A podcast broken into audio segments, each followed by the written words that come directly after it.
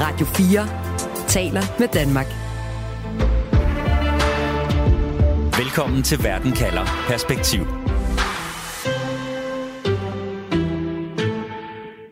Nogle bliver sendt til russiske genopdragelseslejre med påskud om, at det kun vil vare i et par uger. Andre bliver tvangsadopteret af russiske familier, som får penge til at tage børnene til sig. They have their name legally changed by a judge, and they are moved to families that are paid an extra $200 a month for taking them. Sådan er virkeligheden for tusindvis af ukrainske børn, som siden invasionen af landet sidste år er blevet tvangsadopteret til Rusland. Og det har fået den internationale straffedomstol til at tiltale den russiske præsident Vladimir Putin for krigsforbrydelse. I Verden kalder i dag skal du møde en af de forskere fra Yale University, altså manden, som du lige hørte her, der arbejder med at dokumentere præcis, præcis denne her forbrydelse. Og så skal vi forstå, hvad tiltalen mod Putin har af betydning for krigen, og om det egentlig betyder noget for manden selv, for den internationale straffedomstol i Haag kan ikke dømme Putin, medmindre han bliver udleveret, eller medmindre Putin selv møder op i retten i Haag. Derfor spørger jeg i dag, kommer Putin nogensinde for en dommer? Jeg hedder Stine Krummer Dragsted. Velkommen til Verden kalder perspektiv, hvor jeg stiller et spørgsmål, der giver dig perspektiv på verden omkring os, og på 30 minutter giver dig et svar. Du lytter til Radio 4. Sidste forår, der blev 40-årige Yevhen Medjevi anholdt. Han er ukrainer, han bor i den russisk besatte by Mariupol, og han ender med at blive fængslet af den russiske besættelsesmagt, fordi han tidligere har gjort tjeneste ved det ukrainske militær. Jefin, han er egentlig far, og da han bliver løsladt, så skal han finde sine tre børn, og han får et chok, for de er blevet fløjet til den russiske hovedstad Moskva på en lejertur. Jefin, han har fortalt historien her til avisen The Guardian, og lige for ham, der lykkedes det at blive genforenet med sine tre børn. Men tilbage i Rusland, der sidder stadig flere tusinde ukrainske børn, som i løbet af krigen er blevet flyttet fra Ukraine til Rusland. Og det er helt centralt, for det er lige præcis de her børn, som har gjort, at den russiske præsident Putin nu er tiltalt for krigsforbrydelser. Senere i programmet, så skal vi forstå, hvad der sker med de her ukrainske børn, som bliver sendt til Rusland, og, og hvorfor russerne overhovedet gør det. Men jeg begynder lige med at sige goddag til jer. Øh, først dig, Frederik Harhoff, professor emeritus i folkeret og tidligere dommer ved den internationale krigsforbryderdomstol i Haag. Jeg kan høre dig. Jeg kan også høre dig, Frederik. Det er fornemt. Og også goddag til dig, Kenneth Øenslæger Bull. Du er overlovskaptajn øh, og Ph.D. i Folkeret og militærforsker hos Forsvarsakademiet. Velkommen til. Øh, mange tak. I weekenden der blev den russiske præsident Vladimir Putin tiltalt for krigsforbrydelser, og den her nyhed den gik verden rundt. Men Frederik Harhoff, kan du ikke lige forklare, hvad er det egentlig, Putin er tiltalt for? Han er tiltalt for krigsforbrydelser i henhold til ICC-statutens øh, artikel 8 ved at have øh, tilladt, at man deporterer øh, ukrainske børn fra Ukraine til Rusland og ulovligt øh, udleverer dem til andre familier øh, i Rusland. Det er en krigsforbrydelse, og, og det er formentlig så relativt enkelt at påvise, altså skaffe beviser for, at det er sket og sket på den måde, at øh, anklageren i Haag har haft rimelig grundlag for at rejse en tiltale, ikke bare mod Putin selv, men også mod den russiske børnekommissær Maria Livova-Belova. Øhm, så de er altså to, begge to øh, tiltalt ved domstolen for at have orkestreret og tilladt og gennemført øh, disse her uh, bortførelser af børn. Jeg er ikke sikker på, hvor mange børn det i alt drejer sig om, men det har du sikkert bedre talt på, men det er i hvert fald et par tusind, har jeg forstået, af børn, der er blevet deporteret. Ja, det er flere tusinde ukrainske børn. Øh, Frederik, kan, vi ikke lige, kan du ikke lige først forklare, fordi du har jo også øh, selv siddet øh, som dommer ved den internationale straffedomstol. Helt kort, hvad, hvad er ICC? Altså, hvad er formålet med den her straffedomstol? Formålet er at skabe et internationalt, en international domstol, hvor øh, disse her krigsforbrydelser kan blive øh, retsforfulgt. Øh, sagen var jo, at hvis ikke man havde den internationale straffedomstol, så ville ansvaret for retsforfølgning af krigsforbrydere udelukkende ligge på de enkelte landes skuldre. Og så ville det være op til domstolen og anklagemyndighederne i samtlige FN's medlemslande at sørge for, at de forbrydelser, der er blevet begået i deres land, øh, blev retsforfulgt ved de nationale domstole. Nu viste det sig imidlertid bare, at sådan gik det jo ikke. Genève-konventionerne, de stammer fra 1949, og, øh, og der havde man den klare forudsætning, forudsætning at, øh, at, øh, at alle lande skulle sørge for, at der var øh, jurisdiktion, det vil sige straffekompetence, hos deres nationale domstol til at retsforfølge krigsforbrydere. Men gang på gang viste det sig jo, at øh, der var krige, også internationale krige, hvor øh, de skyldige ikke blev retsforfulgt bagefter. Mm. Og det er der mange gode grunde til. Øh, en af dem er måske, at, at risikoen for, at krigen ville bluse op igen, hvis man nu har haft en lang og blodig borgerkrig eller en international krig, og så lige så snart at freden var sluttet og kamphandlingerne ophørt, så gik man straks i gang med at tiltale øh, de skyldige. Øh, det frygtede man, at hvis man gjorde det, så ville krigen bare bryde ud igen, og så ville mm. den fortsætte. Så der var sådan en vis tilbageholdenhed. Og da man har siddet og kigget på den situation i, i årtier, så tænkte man, nu må der altså være nok. Nu er vi nødt til at skabe en uafhængig international straffedomstol, der kan tage sig af disse sager i det omfang, nationalstaterne ikke selv kan eller vil gøre Og Frederik, i dag har vi så en straffedomstol, som jo så alle lande ikke anerkender. Rusland anerkender blandt andet ikke straffedomstolen. Det gør USA heller ikke. Du har selv siddet som dommer ved den her internationale straffedomstol. Du har dømt krigsforbrydere. Vil du dømme Putin for krigsforbrydelser med det, vi ved i dag? Jeg er lige nødt til at anholde dig.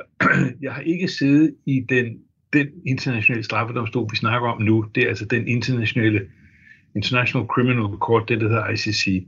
Jeg var dommer i en anden domstol, international domstol, der også lå i Haag. Okay. Men det var en domstol nedsat af FN's Sikkerhedsråd. Det var lidt noget andet. Okay.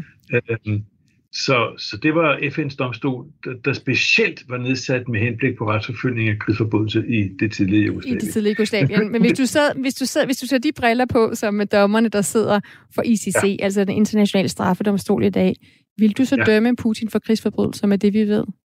Hvis han var anholdt og til stede og overført til Haag og sad foran mig øh, på anklagebænken, øh, så tror jeg nok, at jeg ville...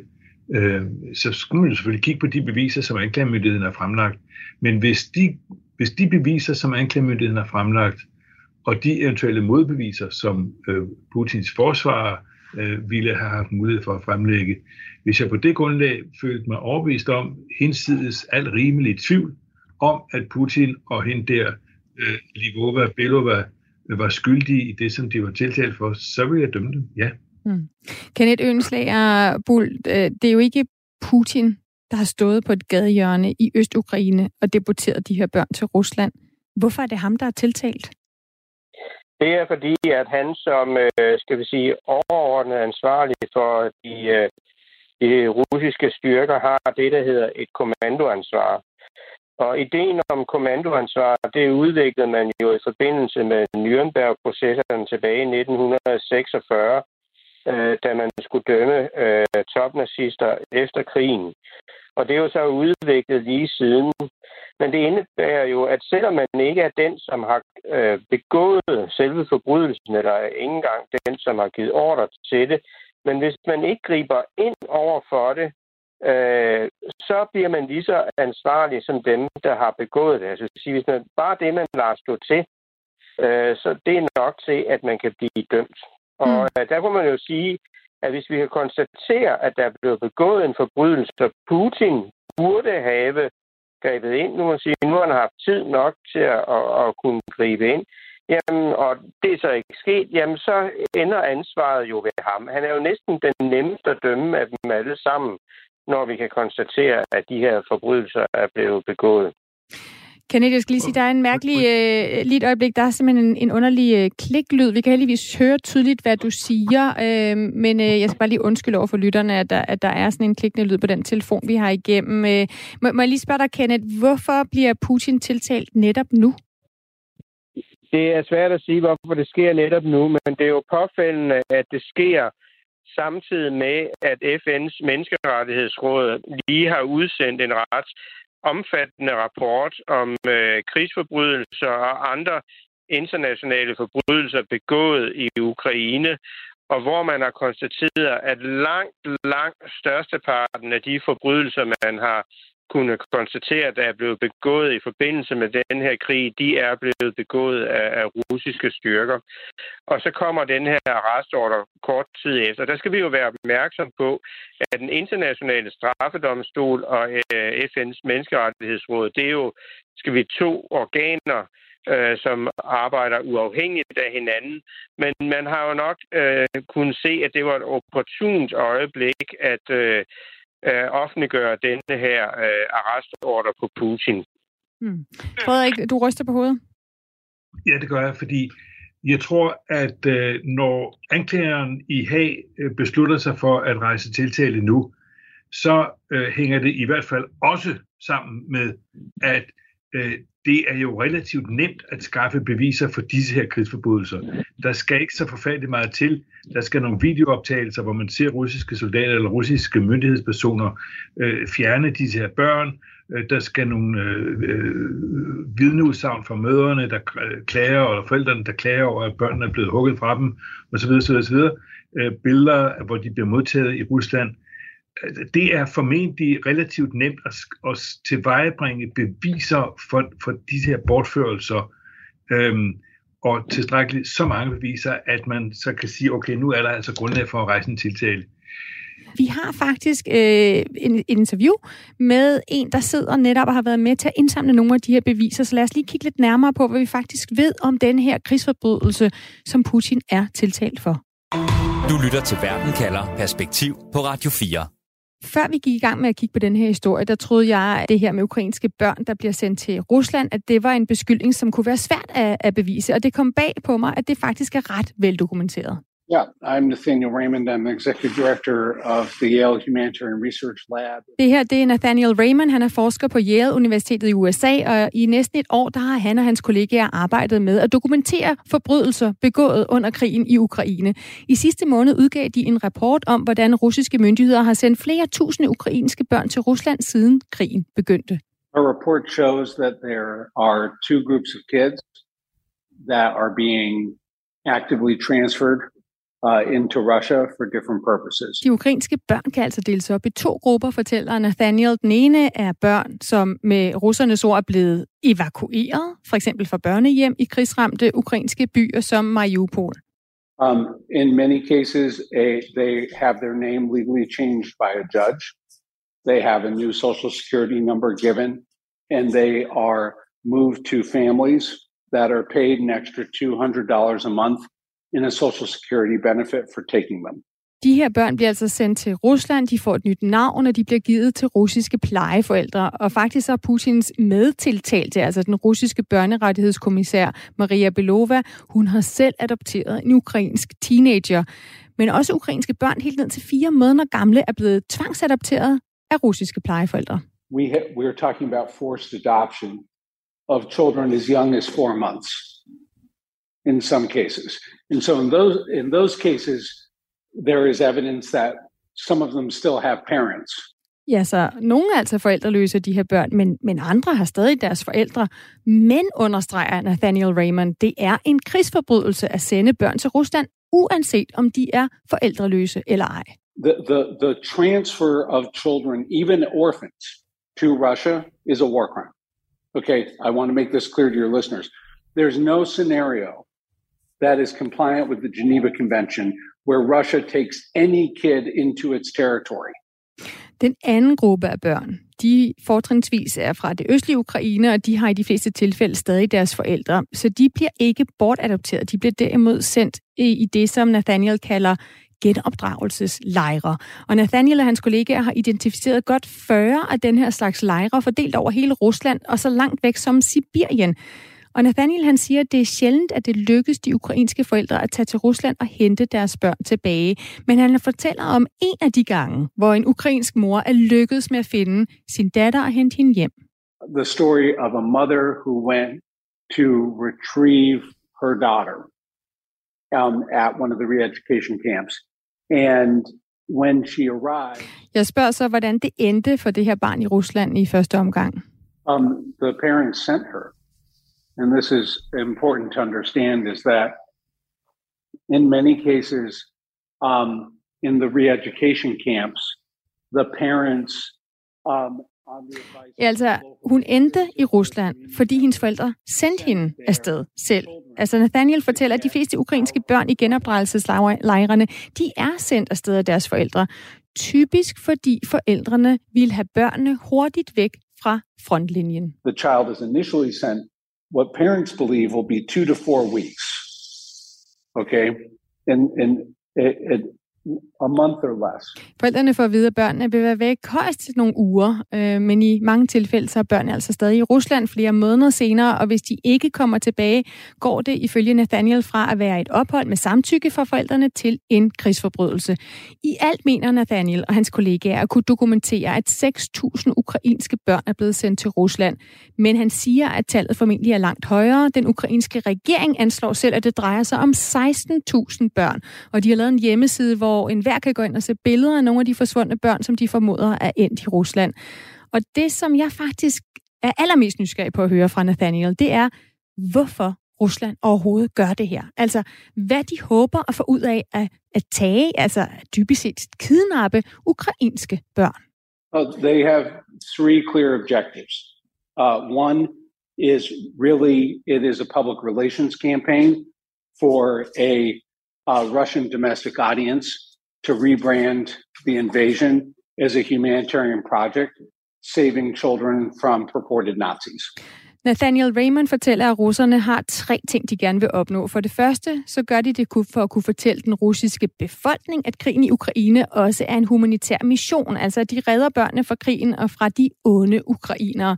Og for det andet, så kan børnene bruges i forhandlinger, enten om udveksling af russiske soldater eller deciderede fredsforhandlinger. Og for det tredje håber russerne, at de kan gøre Øst-Ukraine mere pro-russisk. And so the goal is for many of these kids for them to go back.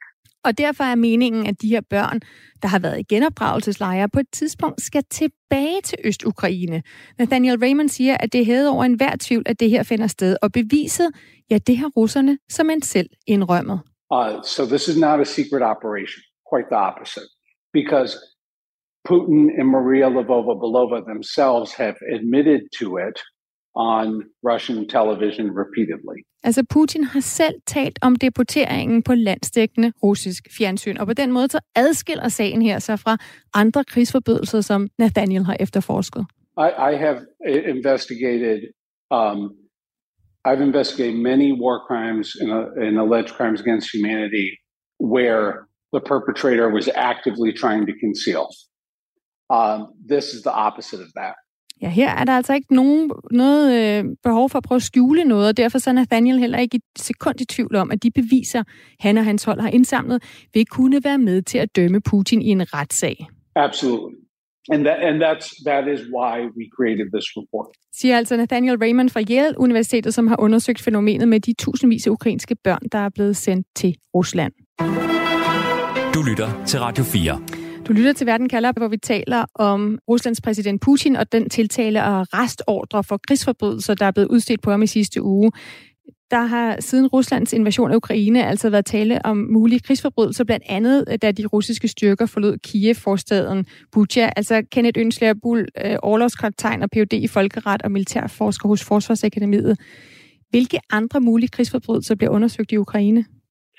Jamen, der er blandt andet, hvad det hedder, tortur, der er voldtægt, der er drab på civile, der er, skal vi sige, øh, øh, manglende overholdelse af det, vi kalder proportionalitetsprincippet, altså hvor man måske ganske rigtigt er gået efter et legitimt militært mål, men man ikke har taget højde for øh, de civile følgeskader.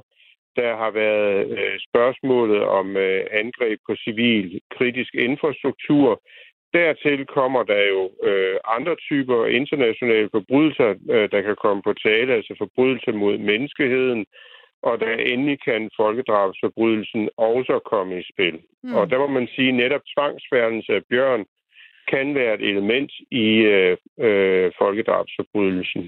Øh, Frederik Harhoff, altså professor emeritus i folkeret, og med erfaring for det her med at føre internationale retssager. Hvorfor, altså hvorfor er Putin ikke arresteret endnu? Altså nu har vi en arrestordre ude på Ruslands præsident. Vi hører, øh, at øh, den her forsker fra Yale siger, at jeg har beviserne. Hvorfor er han ikke arresteret? øh, ro, rolig nu, vil jeg sige. Altså, øh, jeg er sikker på, at anklageren i Haag øh, øh, ikke har rejst en tiltale, uden at han har sikre beviser for, at de overførelser, der er sket, er sket tvangsmæssigt. Det er klart, som ham der, øh, Nathaniel fra Yale, siger, altså, situationen er en anden, hvis det viser sig, at de børn, eller i hvert fald nogle af de børn, der er fjernet fra Ukraine, er børn af det russiske mindretal, der bor i Ukraine. Og at disse forældre, de russiske talende forældre, øh, der altså føler sig som russere, men som bor i Ukraine, det kan godt være, at de har haft øh, en tilskyndelse til at få deres møgunger sendt ud af landet hurtigst muligt for at spare dem for krigen. Men, men det vil jo ikke være en forbrydelse. Så, så det vi snakker om, det er tvangsmæssig fjernelse af børn fra deres forældre og genanbringelse hos andre familier øh, i Rusland. Jeg er sten sikker på, at, øh, at øh, anklageren i Haag har ikke rejst tiltale øh, mod de to øh, Putin og hende der Belova, øh, uden at der er sikre bevis for, at der er et tvangsmæssigt element i det her. Du lytter til Radio 4 her i Verden kalder, hvor vi altså kigger på den russiske præsident Vladimir Putin, der bliver tiltalt for krigsforbrydelser i en sag om deporterede børn, hvor beviserne er helt klare. Det betyder, at Putin vil blive udleveret til den internationale straffedomstol. Hvis han for eksempel siger, at Tyskland rejser til Tyskland, det har en tysk minister sagt, at det vil være sagen. Men så længe han er i Rusland og er ved magten, så er der ikke så meget, som domstolen kan stille op. Så Kenneth Øenslager realistisk set kommer Putin nogensinde for en dommer? Jeg tror, der er en ret øh, god chance for, at han gør det faktisk. Øhm, men det er jo bare sådan, øh, hvis vi skal se på det rent historisk, så øh, er der faktisk en del fortilfælde, hvor det er sket. Så øh, jeg er forsigtig optimist. Frederik Harhoff, du, øh, du rystede på hovedet i forhold til det der med, at, at han kunne blive arresteret. Mener du, om, at Putin nogensinde kan komme for en dommer? Det kan han godt, men det er usikkert, om han bliver det. Han skal jo rejse til et af de 123 lande, der har ratificeret Romstatuten, for at kunne blive arresteret der og overført til. Og det er han formentlig klog nok til, at det gør han ikke. Så kan det være, at der kommer et regimeskifte, og at det nye regime i Moskva øh, kan se deres interesse i at udlevere ham til Haag, ligesom for at få vasket hænder og vise, at Rusland er ikke sådan en forfærdelig stat. Det er også meget, meget tvivlsomt. Og den tredje mulighed er, at, at, øh, at registraren i ICC måske får lavet nogle aftaler, bilaterale aftaler med lande, der ikke har ratificeret statuten om, at hvis en tiltalt alligevel indtræder eller befinder sig på deres territorium, så vil han blive udleveret. Sådan så, at man forestiller sig, og disse aftaler kan jo være hemmelige, så det kan være, at Putin øh, uforvarende kommer til, medmindre den efter russiske efterretningstjeneste har advaret men det kan være, at han uforvarende kommer til at rejse til et land, der så har lavet en bilateral aftale mm. med, med, med strafdomstolen, og så vil han blive arresteret og udleveret. Så det er ikke helt utænkeligt, at han bliver det, men det på øjeblikket er det ikke særlig sandsynligt. Mm. Kenneth Ølsabul, hvad kan det her få af betydning for krigen? Jamen altså, i, i min optik, så kan det jo få den betydning, at, øh, at Putin ved jo, at øh, hvis han taber denne her krig, så øh, vil sandsynligheden for, at han bliver øh, vippet af pinden og dermed mister magten, det vil også indebære en større risiko for, at han bliver udleveret. Jeg tror ikke, at en øh, russisk udlevering, den nødvendigvis vil være, fordi russerne vil vise sig at være de, de øh, flinke drenge i kassen. I stedet for, det vil formentlig mere være et forsøg på en ny magthaver skille sig af med en konkurrent til magten. Og mm. øh, det ved han godt, at øh, det er en reel risiko. Øh, og derfor vil han nu skrue op øh, for blusset. Øh, man kan sige, at øh, spilindsatsen hermed er blevet højere, og derfor vil han kæmpe endnu hårdere for, at Rusland øh, vinder, eller i hvert fald undgår at tabe krigen. Tusind tak for vurderingen, Kenneth Ønslæger Bull, altså overlovskaptajn og militærforsker hos Forsvarsakademiet, og Frederik Harhoff, professor emeritus i folkeret og tidligere dommer ved det internationale tribunal til pådømmelse af krigsforbrydelser i det tidligere Jugoslavien. Og uanset hvad der sker, så kan du få svar på et afgørende spørgsmål lige her i Verden kalder med mig, Stine Krohmann Dragsted. Det er live, jeg sender hver mandag og torsdag. Først en halv time om en aktuel sag i Verden kalder, og dernæst får du 30 minutters Verden kalder perspektiv, hvor jeg altså sætter et spørgsmål om verden ind i en større sammenhæng og giver dig et svar. Husk at følg Verden kalder som podcast. Det gør du ved at trykke følg, når du har fundet Verden kalder podcasten. For eksempel på Radio 4's app eller lige der, hvor du lytter til din podcast.